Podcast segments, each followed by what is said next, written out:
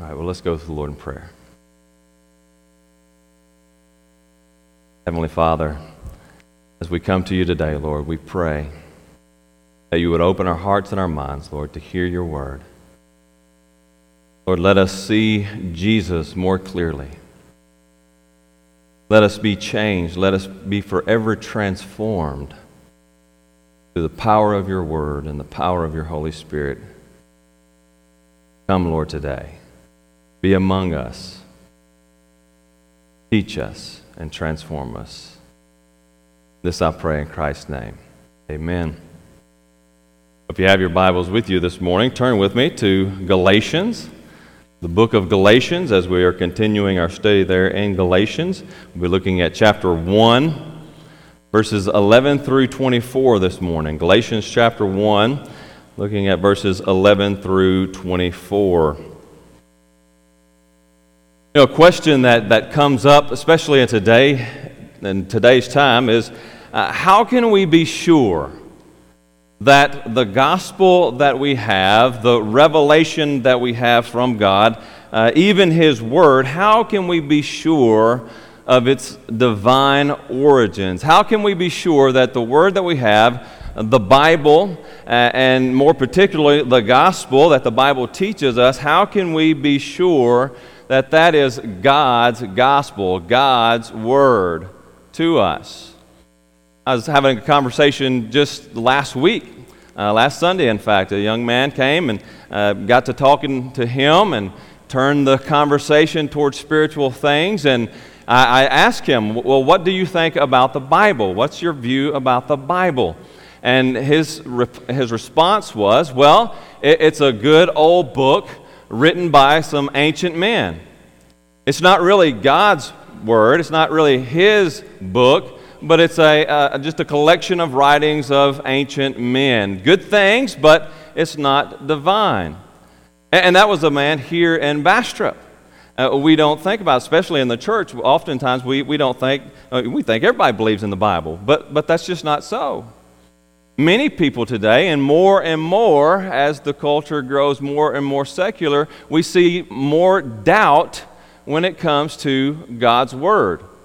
So, how can we be sure that God's Word, the, the Bible that we have, and the message of the Bible, how can we be sure that it is of divine origins? How can we be sure that this is not just a book written by men, but this is a book written through men by God? Well, we can see that in the text of Scripture. We can see Scripture itself uh, testifying that to us. But we can also see it in other ways as well. There's g- many great evidences that this book is of divine origins. Just as we saw back on an Easter, we saw that we could see the evidence of the resurrection of Jesus Christ. There's evidence, there's proof that Jesus rose from the dead. Well, there's also evidence, there's proof that this book and its message, the gospel, is of divine origins. It's not just man's gospel, this is God's gospel. In fact, we see in our text today, we run into a similar situation. You remember, let me just remind you of where we are and what we're, we're talking about here in the book of Galatians these churches that Paul had just finished planting not too long before he writes this letter. He had just planted. These are new churches, fresh churches. They're, they're still getting things kind of worked out and organized. And then, no sooner than Paul leaves them, here along comes uh, false teachers. And they're coming to the churches there in Galatia, and they're introducing a false gospel, a false message. And so we began by looking at Paul's introduction. And even in his introduction to this letter, he lays out the gospel very much in seed form, very, very small, very uh, short and concise, but we saw the gospel laid out there. In the last two messages, we, we moved down to the next section of the letter, and, and Paul, he states the problem. Here's the problem there's these false teachers, and you're, you're abandoning God by following these false teachers. And so we saw the, the warning beware of false teachers and false gospels. And then we also looked in and saw uh, some characteristics of a faithful teacher. And now we get into a section here where Paul is defending his apostleship and the gospel that he has preached. You see, what do you do when you go into a town, you go into a setting, into a church, and you want to, to change things? What do you want to do when you want to take this gospel that this guy has preached, this gospel that Paul has preached, and you want to turn the people to believe this message, this gospel that you are preaching? Well, how do you do that? You begin by tearing down Paul. You began by trying to discredit Paul, and that's what these false teachers were doing. They were trying to discredit Paul. They came in with their false gospel and they said, Look, this Paul that came and he, he planted this church, he, he's not an apostle. He's not an apostle. He, he's not one of he, he's not one with Peter and, and, and James and all the other apostles. He's not really an apostle, and the gospel that he is preaching is really not the gospel. It's not the gospel, it's a, a man made gospel. It's Paul's gospel. It is of Paul's imagination, but we have the true gospel. And so they began trying to attack Paul and attack his character. And so Paul, coming into this narrative section of Galatians, he is defending, one, his, his apostleship, that he is an apostle appointed by God to deliver the gospel message to bring revelation.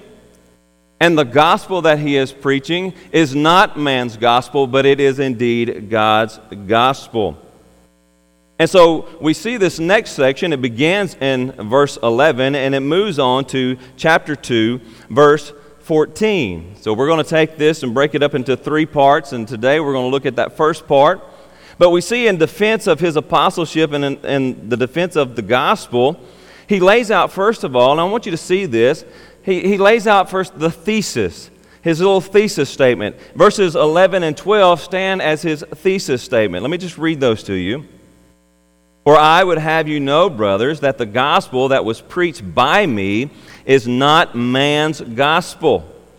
For I did not receive it from any man, nor was I taught it, but I received it through a revelation of Jesus Christ. And so that's his thesis. That's what he is saying. And then he's going to go through uh, a narrative about his life, about his conversion, and then uh, how he became established in the church to set forth his argument of why he is apostle. What's the evidence of his apostleship? And what's the evidence that the gospel is God's gospel. And so we're going to see this in three parts. First, we're going to see today, we're going to look at conversion uh, corroboration. Conversion corroboration. Next week, we'll look at community confirmation. And then third, courageous confrontation. So you only have to remember today conversion corroboration, though, and uh, we'll get to the others as we, we come to them in the text. But today we're focusing in on conversion corroboration. And I want you to see this here today, friend, that the divine origins of the gospel is corroborated by the radical transformation of a converted life. Let me say that again. The divine origins of the gospel is corroborated, it is proven, there is that evidence of it it is corroborated by the radical transformation of a converted life. And so Paul begins with his conversion what he was, what God did, and what he became. And so today we're going to look at that. We're going to look at the three stages of conversion. The three stages of conversion pre conversion, conversion, and post conversion. And I want you to see that the, the radical transformation in Paul's life, but not only Paul's life, but in every Christian's life, the radical transformation that takes place is an evidence, it, is a proof that this gospel is no man's gospel. If it were man's gospel, it would not have the power to transform, radically transform life. But being God's gospel, it comes with power. And that power makes a radical transformation in a person's life. So, my hope is that today you will leave here with greater confidence in number one, the gospel, the gospel in particular, the Bible in general. And then I hope you leave here with a better, uh, a greater confidence in your own conversion. And if you see where you are lacking, perhaps you'll look at your conversion ask that question Am I truly in Christ? I want us to see this this morning. If you found your place there, please stand with me in reverence to the reading of God's holy word.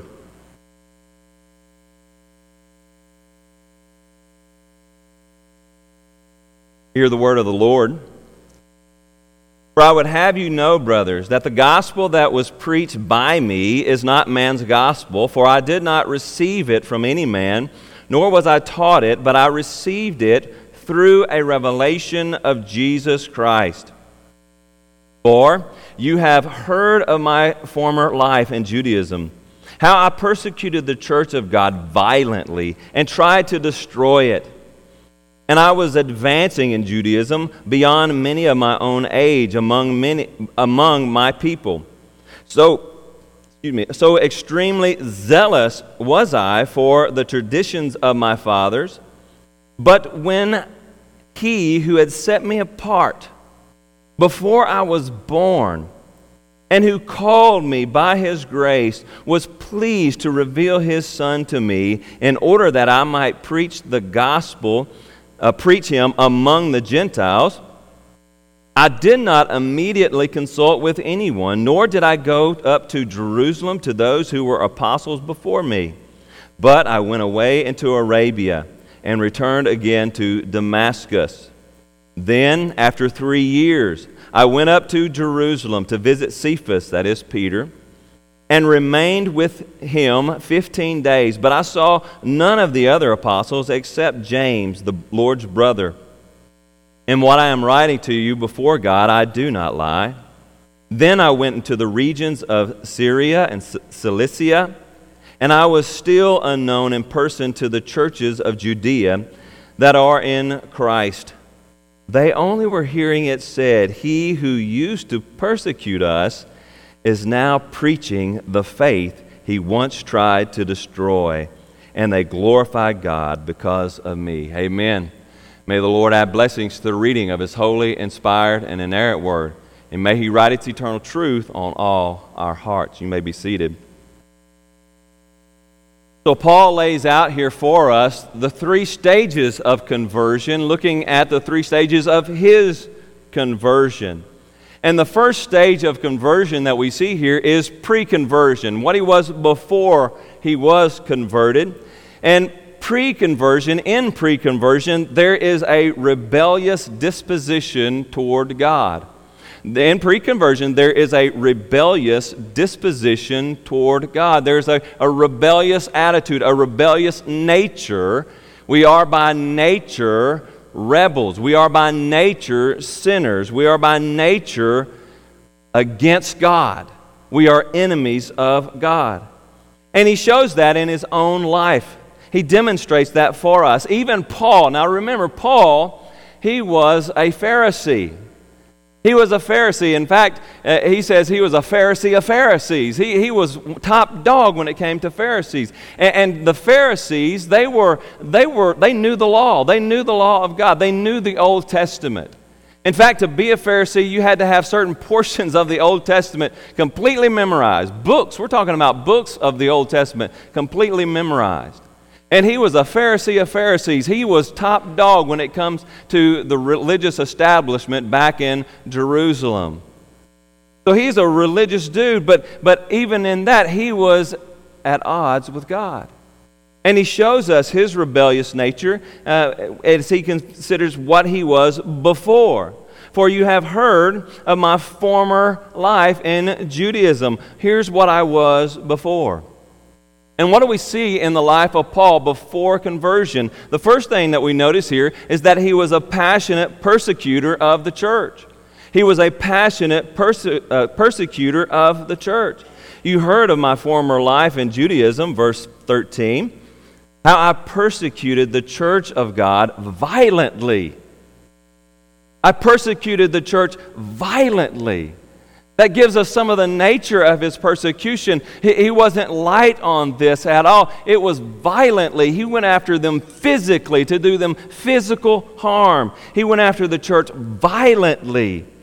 And not only that, he said, I went after the church violently and tried to destroy it. I tried to destroy it.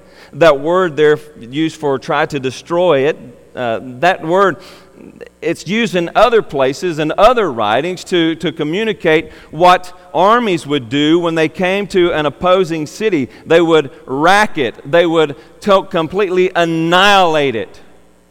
And that's what Paul says. I was that kind of an enemy of God's church. I was out to violently destroy God's church. And that's an accurate picture of what Paul was doing. We see Paul's conversion in Acts chapter 9. Let me just read a bit of that. Acts, Acts chapter 9, starting in verse 1.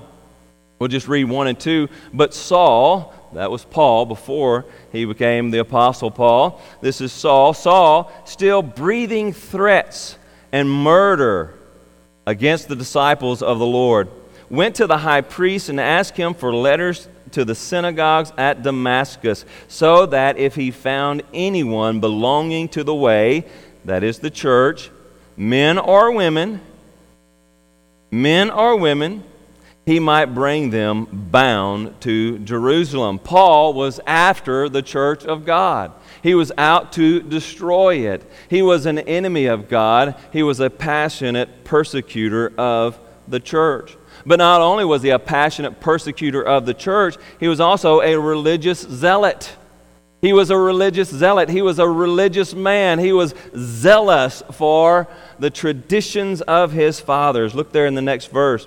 And I was advancing in Judaism beyond many of my own age among my people so extremely zealous was I for the traditions of my fathers. He was zealous for the law of Moses. He was zealous for all the extra laws that the, the, the people, the elders of Jerusalem had thrown in there. He was zealous for the traditions of his father. He was a religious man. Did you know you can be as religious as you want to be and still be at odds with God? Paul was. In fact, religion in general, I know we call ourselves, we call Christianity a religion, but Christianity is not a religion. Religion, you see, is me trying to do something to appease God and to appeal to God. That's what religion says. Religion says I need to do something to get right with God. But Christianity says, no, it's not about doing, it's not about works. Christianity says it's about a relationship. Christianity is not a religion. I'm not religious, I'm in a relationship. But Paul was religious. He was a religious man. He was zealous in his religion and all of his religious practices. He was sincere.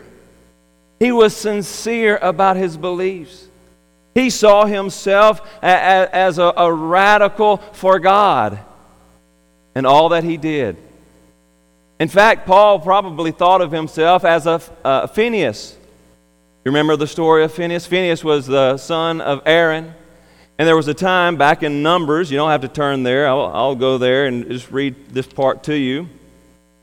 But back here in Numbers chapter uh, 20, 25, Numbers chapter 25, we, we have the, the episode there. We have this part, this time in, in Israel's history when they're going through the wilderness. And uh, uh, Barak, Balak, the, the king of the, uh, I forgot who he was king of. He was king of this other country. I'll think of it in a minute. He was king of this other country that, that Israel, they were going through the territory, and, and, he, was, he was afraid of Israel. So Balak got Balaam to come and cast a curse on the Israelites. But every time Balaam opened up his mouth to curse the Israelites, out came a blessing. Three times he tried to curse the Israelites, and out came a blessing. And so, what did Balaam do? He said, Well, here, here's what you need to do, Balak, if you, if you want to really get God on the Israelites, if you want God to curse the Israelites, then here's what you do you, you take your women who are the prostitutes up in your, your idolatrous religion uh, in that temple, and you send them into Israel, and you take the, the women of your nation, you send them into Israel with your idolatry, and lead the people of Israel into idolatry, uh, chasing after another God, and then God will curse them. And that's what he did. And so in uh, Numbers chapter 25, we see this taking place. We see kind of what is taking place after this. While Israel lived in, in Shittim, the people began to whore with the daughters of Moab. He was the king of the Moabites. That's what it was. They began to whore with the daughter, daughters of Moab. Moab. These invited the people to the sacrifices of their gods, and the people ate and bowed down to their gods. So Israel yoked himself with the Baal of Peor, and the anger of the Lord was kindled against Israel. And the Lord said to Moses, Take all the chiefs of the people and hang them in the sun before the Lord, that the fierce anger of the Lord may turn away from Israel. And Moses said to the judges of Israel, Each of you kill those of his men who have yoked himself to Baal of Peor. And behold, one of the people of Israel came and brought a Midianite woman to his family in the sight of Moses and in the sight of the whole congregation of the people of Israel while they were weeping in the entrance of the tent of meeting. When Phinehas, the son of Eleazar, son of Aaron, the priest saw it, he rose and left the congregation and took a spear in his hand and went after the man of Israel and after the man of Israel into the chamber and pierced both of them, the man of Israel and the woman, through their belly. Thus the plague of the people of Israel was stopped. Nevertheless, those who died by the plague were 24,000. And so here Phinehas, he is a, a, radical for God's glory, and he is going out to defend the glory of God. And he goes in and he kills this man who is chasing after these other gods, along with the whore that he is prostituting, uh, sleeping with, and he pierces them, he kills them, and God's glorified in that because he denounces Baal of Peor. And Paul, he sees himself as a Phinehas. Here's this new religion sprouting up, and people are going after this Jesus, and he sees that as, as people being pulled away from Judaism, and he's zealous for Judaism. And so he's out, he's sincere in his beliefs, very sincere in his beliefs. You know, we see that as one of the, one of the things of today and the contemporary, one of the contemporary, contemporary ideas of the day. It doesn't matter what you believe as long as you're sincere about it. You ever heard that? We hear it all the time. It doesn't matter what you believe as long as you're sincere. But that's not what Scripture tells us. You see, there's a lot of Muslims out there, they're sincere about their belief.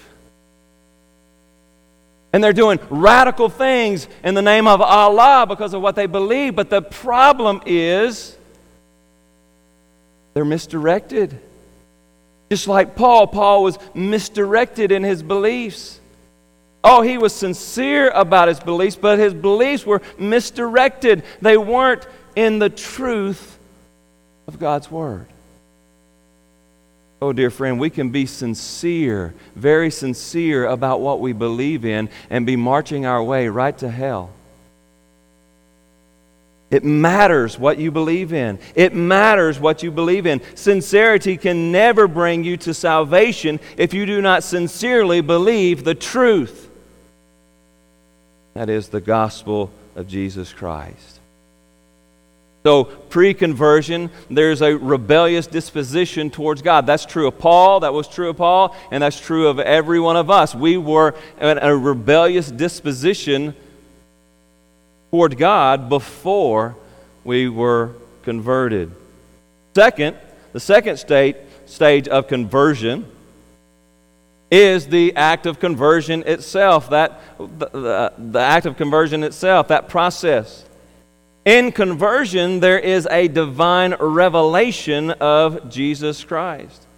In conversion, there is a divine revelation of Jesus Christ. God comes in and reveals Christ to us. Here we see, going on there, uh, we begin to see in Paul's conversion four ways that God's grace works in the conversion experience. Four ways that God's grace begins to work in the conversion experience. First of all, we see God's grace intervenes. God's grace intervenes. Verse uh, 15 says, But. Now, that's an important word. That's, that's important enough to stop there for just a second. But. Paul says, Here's what I was before. I was zealous for Judaism. I was zealously going after the church to destroy the church in the name of Judaism. But but, but God.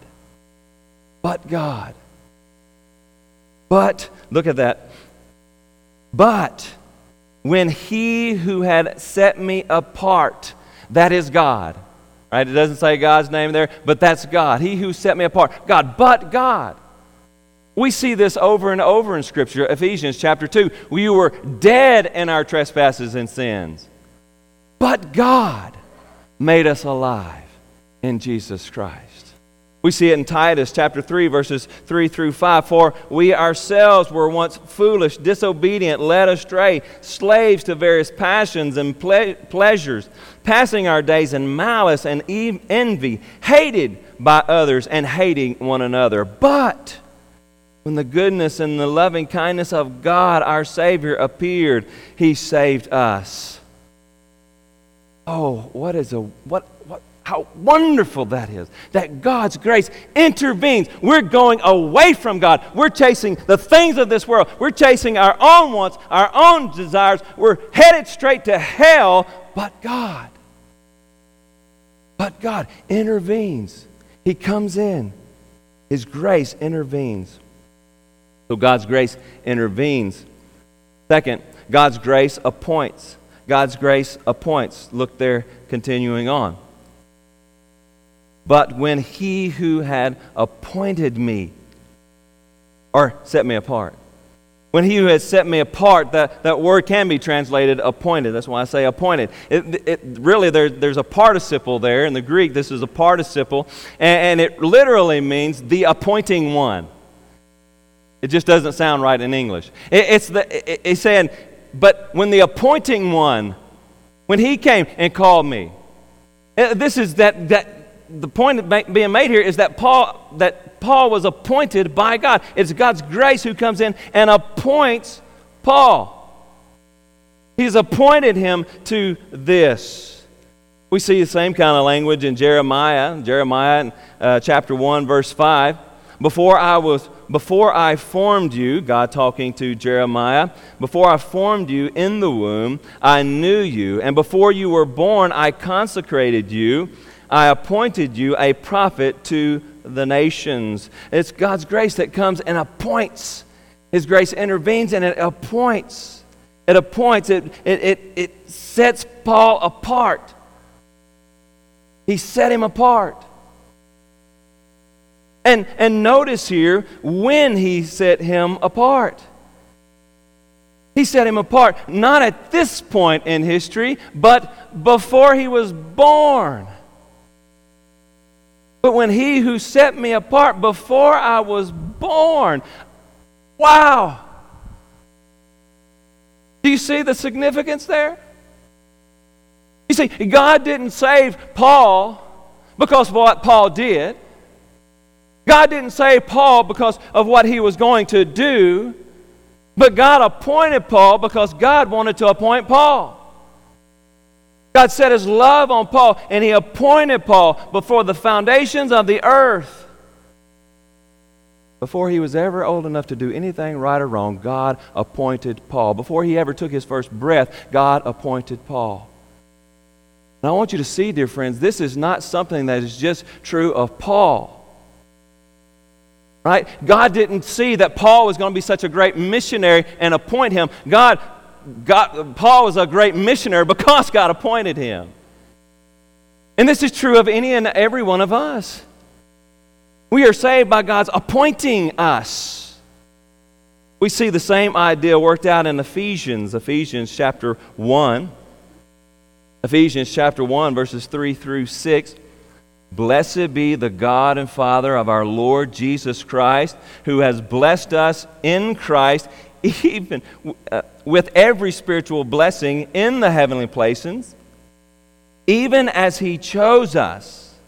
He appointed us in Him before the foundation of the world that we should be holy and blameless before Him. In love, He predestined us for adoption as sons through Jesus Christ. And catch this according to the purpose of His will, to the praise of His glorious grace, with which we are blessed, with, with which He has blessed us in the beloved. Oh, dear friends, we are appointed we are predestined before the foundations of the earth for conversion. He appoints us to that. God's grace intervenes, God's grace appoints. And third, and you need to write this one in because for some reason in, in your handout there, I, I missed this one. I took it out for some reason, but it needs to be in there. And this is, uh, this is actually the third point. God's grace calls. God's grace calls. And that's with 15c, verse 15, the third part of verse 15. God's grace calls. Look here, look here again.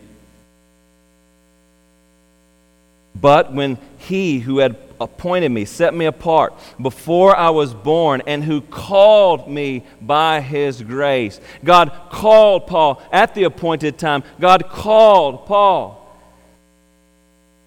Paul was on his way to Damascus to, to destroy the church. And as he was going, he met a light. He was blinded by a great light. Acts chapter 9 tells us. And there the voice of the Lord came and said, Saul, Saul, why are you persecuting me? He called Paul. He called out the name of Paul. He called Paul, Paul, Paul, why are you persecuting me? I want you to see that. Now, as he went on his way, he approached Damascus, and suddenly a light from heaven shone around him. And falling to the ground, he heard a voice saying to him, Saul, Saul, why are you persecuting me? And he said, Who are you, Lord? And he said, I am Jesus, whom you are persecuting. But rise and enter the city, and you will be told what you are to do. There on the road to Damascus at the appointed time, God met Saul, he met Paul, and he called Paul to his appointed position, to his appointed place. I want you to see this and recognize this, friend. You know, there's something about our call. Our call is not like God's call. Our call, we can call and call and call and nothing happens right? I, I, went out and was walking Gus the other day, and, and Gus took off. He, he likes to run. When we get him outside the house, he just takes off. And he took off. And I began to call him. I began to holler him, Gus, Gus, Gus, come here, Gus. Nothing happened. He just kept on running kept running, running, running. You see, my call is not effectual. It, it, doesn't always have a great effect, it doesn't always accomplish what I intend it to accomplish. But that is not true with God's call. God's call is action. God's call ends with result. God says, Let there be light, and there's light. Jesus stands up in, in, the, the rocky sea and he calls out to the sea and the wind and he says, Peace be still. And the winds and the waves respond to the call of Jesus Christ and they are still. God's call is action, God's call always ends in results. When God calls us, there is a response. And fourth, the fourth, the fourth character or the fourth way God's grace works in conversion, God's grace reveals. God's grace reveals. Look there again in verse 16 now. When the one and he and who called me by his grace was pleased to reveal his son to me. That word there, reveal, means uncovering. It's uncovering. So, so imagine this there's a veil there's a veil covering us. There's co- covering our eyes. We can't see Jesus. That's why Paul calls out, Who are you, Lord? He knows he's Lord, but he, he, he can't see him. But then God removes the veil. I'm Jesus, whom you are persecuting. You see, that's what takes place in conversion. God removes the veil. We are veiled. We can't see the glory of Jesus Christ because of sin. We can't see the glory of Jesus Christ because of our nature, our sin nature covering that. There's a veil, it's, it's hiding His glory. But when God calls, He reveals Jesus, He unveils Jesus. You can imagine like a birthday party and you got a gift there and it's covered up. You want, you know, surprise, you want to surprise your wife, you want to surprise your husband with this new gift and you cover it up. It's veiled. But then you take off the veil and reveal the present. That's what takes place in conversion. God takes off the veil and he reveals the glory of Jesus Christ. Conversion has nothing to do with who we are or what we do or what we will do, dear friend. Conversion from start to finish is all about God's glory and His grace. It's all about His grace. It's all about grace.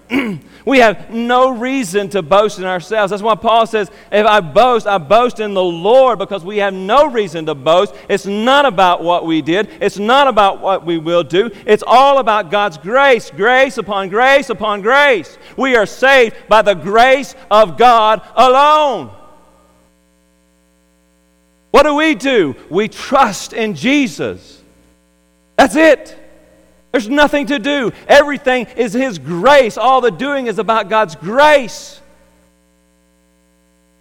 And by God's grace, Paul was converted. And by God's grace, we who are converted were converted. In conversion, there is a divine revelation, a divine revealing of Jesus Christ by God's grace.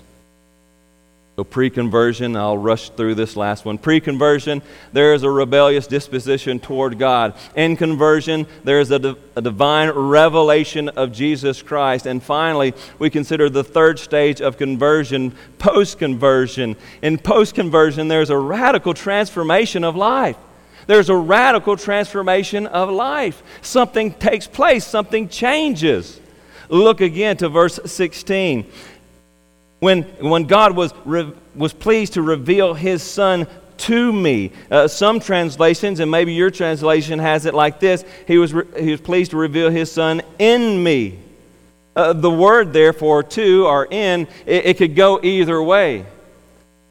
And so when we look at this, you know, most times you would you would translate that, uh, reveal his son to me, because that's what you do. You reveal to someone, not in someone. But in the case of Christianity, in the case of salvation, I think the better translation is in me. He was pleased to reveal the son in me, because that's what takes place.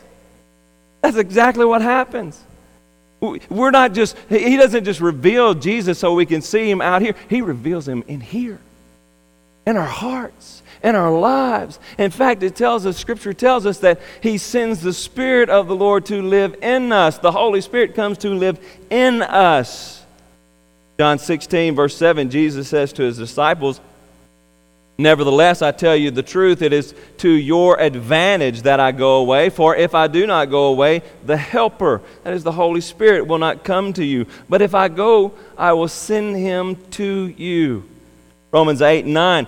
You, however, are not in the flesh, but in the Spirit. If the Spirit, if in fact the Spirit of God dwells in you. Anyone who does not have the Spirit of God does not belong to him. If the spirit of him who raised Jesus from the dead dwells in you, Romans 8:11, he who raised Christ Jesus from the dead will also give life to your mortal bodies through his spirit who dwells in you. You see, there's something that takes place. Christ is not just revealed out here, Christ is revealed in us. He's in us. The Spirit comes and moves in us and reveals Christ inside us. And that does something. Change begins to take place. We're not the same person. Scripture says we are new. We are a new creation. The old has passed away. Behold, the new has come. Christ Jesus is revealed in us. Not only is Christ revealed in us, but we're also given a purpose a purpose is given to us. As that re- revelation comes to us, now we have a purpose for living. People are always looking for the purpose of life, the meaning of life. For Christians, we don't have to search. We've been given a purpose, we've been given a mission and a meaning.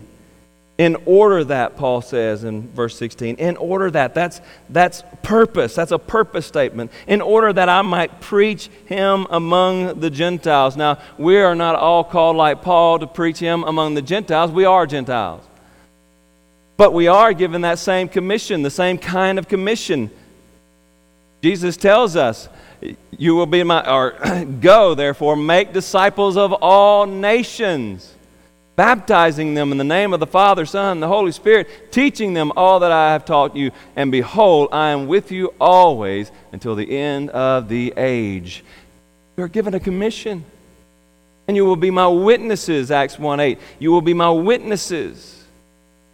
We have given a, been given a purpose to proclaim the gospel, to share the gospel to whomever we go to and wherever we may go. Paul's life was radically transformed when he met Jesus. And the evidence of that radical transformation, then, it, it, it's obvious. You can see that. And I'm not going to read that, but you can go on there and through the rest of that and see how, what a difference it made. It was a radical tra- transformation that took place. And the people back in Jerusalem, uh, they were just hearing about this man who used to persecute them so, and now he is proclaiming Jesus Christ, and they glorify God.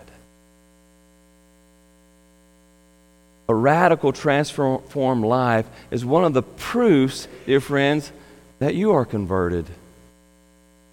Did you know that? Hear me now. A radically transformed life is evidence of your conversion.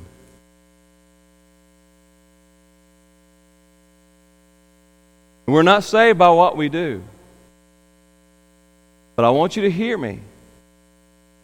If you can say, Yes, Brother Richard, I, I prayed a prayer back when I was this age, and, and this one time I prayed this prayer, and, and I'm saved.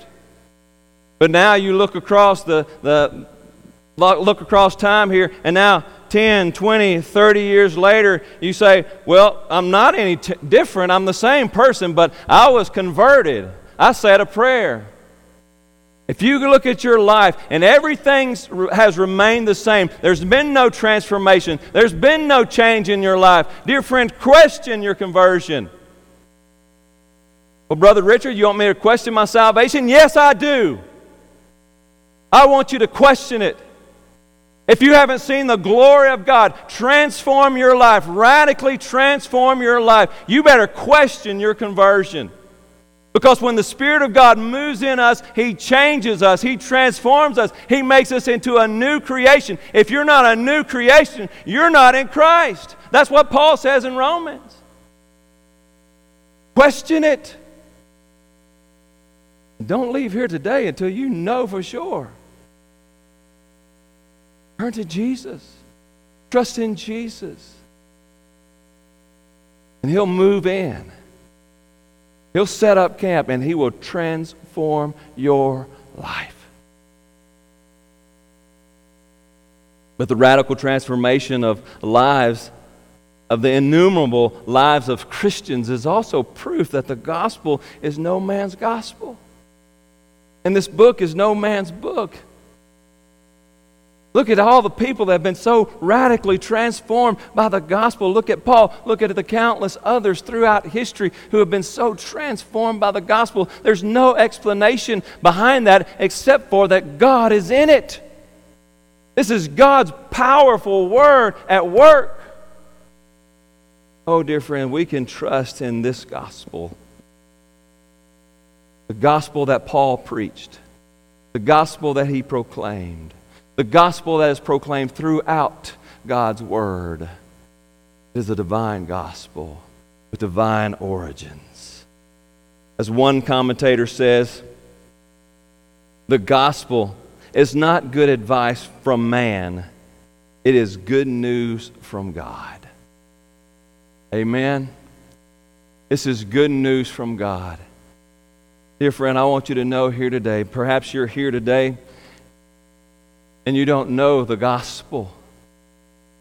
You don't know, you've never heard the gospel. I want you to know because of your sin, you deserve to, to die and go to hell because of your rebellion against God. You deserve all an eternity of punishment because of your sin and your rebellion against our Creator. Yet God loved you, and by His grace, He sent His Son to die for you on Calvary's cross. If you trust in Jesus, Turn away from your rebellion and turn to Christ. God, by His grace, will save you. There's nothing for you to do. It's all done and accomplished by God's grace. Maybe it is that God's grace brought you to this place today. The very, very purpose of hearing about Jesus.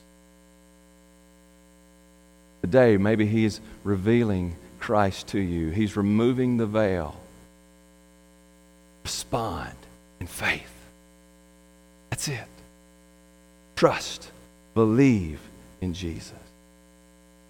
Oh, Heavenly Father, we thank you for the confidence that we can have, the evidence that you have given us throughout history of your, the gospel of your glorious grace. Thank you for the message of Jesus that has been handed down generation after generation after generation, preserved in your word. Thank you that we can have confidence in your word. Lord, if there's one today who do, does not know you, Lord, turn their heart, Jesus. This I pray in Christ's name. Amen.